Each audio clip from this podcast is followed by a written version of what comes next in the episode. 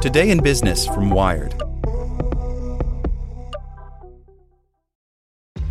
This episode is brought to you by ShipStation. You know, some things take a lot of work, like sending little robots to far off distant planets. And just as that's challenging, so too is running a successful e commerce business, especially when there's so much to do. So I want to introduce you all to ShipStation.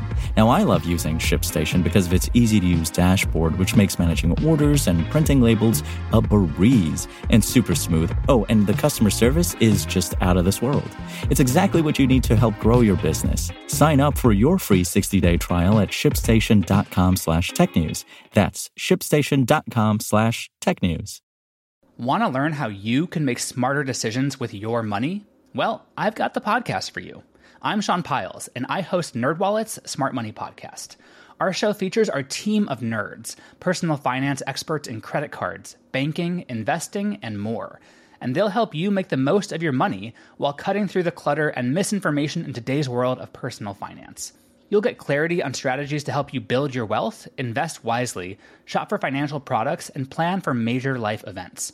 Listen to NerdWallet's Smart Money Podcast wherever you get your podcasts. Today in Business from Wired. Did a university use facial recognition to ID student protesters? University of Miami students accused the campus police of using the software. Administrators deny it, but they had previously touted the capability. By Sydney Fussell. In late September, Mars Fernandez Burgos, a doctoral student in counseling psychology at the University of Miami, received a one line email from the assistant to the school's dean of students. She and eight others were asked to attend a Zoom meeting to discuss the incident that happened on September 4th. Fernandez Burgos is a member of the University of Miami Employee Student Alliance, UMESA. Weeks earlier, she attended a campus protest around COVID protections and sick pay for contract workers like cafeteria workers and janitors. Afterward, university officials had ignored the students' group's attempts for a meeting. She didn't understand why the dean was reaching out now. Is this meeting mandatory? Fernandez Burgos asked. The dean himself replied, I believe this discussion necessary to understand policies around use of university space, wrote Dean of Students Ryan Holmes. It should not last long, it is not designed to dictate content, and is not adversarial in nature. Not adversarial, the email promised. What's followed in the weeks since has been precisely that. Fernandez Burgos and other students accused the University of Miami Police Department, UMPD, of using an undisclosed facial recognition system at the September 4th protest to identify the nine students invited to the meeting.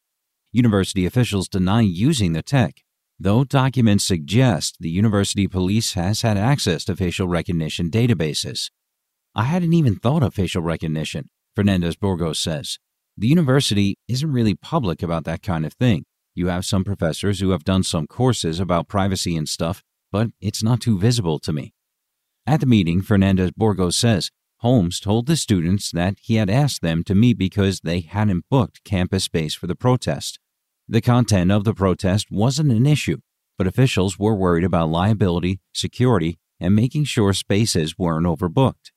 Fernandez Burgos and Esteban Wood, another UMESA member who attended the protest and meeting, both say Holmes told the students that campus police use software to analyze camera footage from the protest to identify the students. Holmes referred Wired to a university spokesperson. In a statement, the spokesperson said, as part of our efforts to ensure the health and safety of our community, especially during this pandemic, university administrators met with students who failed to follow the appropriate process when organizing an in person event. None of the students attending the meeting faced disciplinary measures, but Woods says he believes the protesters were flagged because they criticized the university. The take home message that we got was basically, We're watching you, he says. Elsewhere, Police in Philadelphia and Columbia, South Carolina, reportedly used facial recognition to identify and arrest people who attended protests this summer following the killing of George Floyd. Civil rights organizations say the risk of being identified and targeted can have a chilling effect on people's ability to protest legally. Meanwhile, more colleges are adopting facial recognition systems for security as public health measures against COVID 19 and to proctor remote exams, according to Fight for the Future, a digital rights advocacy group. At Miami, it's possible that university police manually analyzed camera footage from the protest or used social media to find protesters. But before the September 4th protest, the university's police chief had acknowledged having cameras capable of recognizing faces. In 2019, the Orlando Sentinel named the University Police Department as a user of the Face Analysis Comparison and Examination System, FACES, a 33 million photo database. The images and faces are scoured from driver's license and law enforcement photos. UMPD was also listed as a user in a 2016 PowerPoint by the Pinellas County, Florida Sheriff's Office, which maintains the Faces database. As recently as October 15th, UMPD Chief David Rivero's resume included references to cameras enabled with motion detection, facial recognition, object detection, and much more, according to Fight for the Future. Rivero told the Miami Hurricane, the student newspaper, that the terms were misleading. Within a day, the terms were no longer on his posted resume, which still refers to a university wide system with more than 1,000 cameras and featuring video analytics. Rivero told the Hurricane how UMPD and the Florida Department of Law Enforcement use video surveillance. Let's say our camera system catches somebody stealing your laptop, and we have a good facial of that person. I can submit that facial shot to FDLE, and they'll try to match it to somebody that's been arrested and looks like that picture, Rivero said. He is literally describing facial recognition and saying it's not facial recognition, says Evan Greer, Deputy Director of Fight for the Future. Greer also points to an early October interview with the campus magazine. Distraction, in which Rivero said UMPD used facial recognition to apprehend a burglary suspect.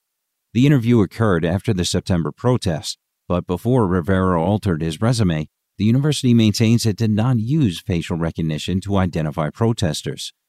At the University of Miami, we balance our need to protect the safety of our students with our students' right to privacy. The university does not employ facial recognition technology in its security measures, the spokesperson said to Wired. The spokesperson did not respond to more specific follow up questions. Greer and the students co authored an open letter to the University of Miami, signed by more than 20 privacy and civil liberties organizations, asking the university to ban use of facial recognition. Earlier this year, Fight for the Future launched a campaign urging campuses across the country to ban the tool. The letters say more than 60 schools, including MIT, Harvard, Brown, Columbia, and Florida State University, have said they are not using facial recognition and have no plans to do so. Fernandez Burgos says the students want a similar commitment from their university. At this point in time, what we really are seeking is not just clarity around if the university uses or doesn't use it, but to make them promise a complete ban of facial recognition at the University of Miami, she says. Like what you learned? Subscribe everywhere you listen to podcasts and get more business news at wired.com/business. Want to learn how you can make smarter decisions with your money? Well, I've got the podcast for you. I'm Sean Pyles, and I host NerdWallet's Smart Money Podcast. Our show features our team of nerds, personal finance experts in credit cards, banking, investing, and more. And they'll help you make the most of your money while cutting through the clutter and misinformation in today's world of personal finance. You'll get clarity on strategies to help you build your wealth, invest wisely, shop for financial products, and plan for major life events. Listen to NerdWallet's Smart Money Podcast wherever you get your podcasts.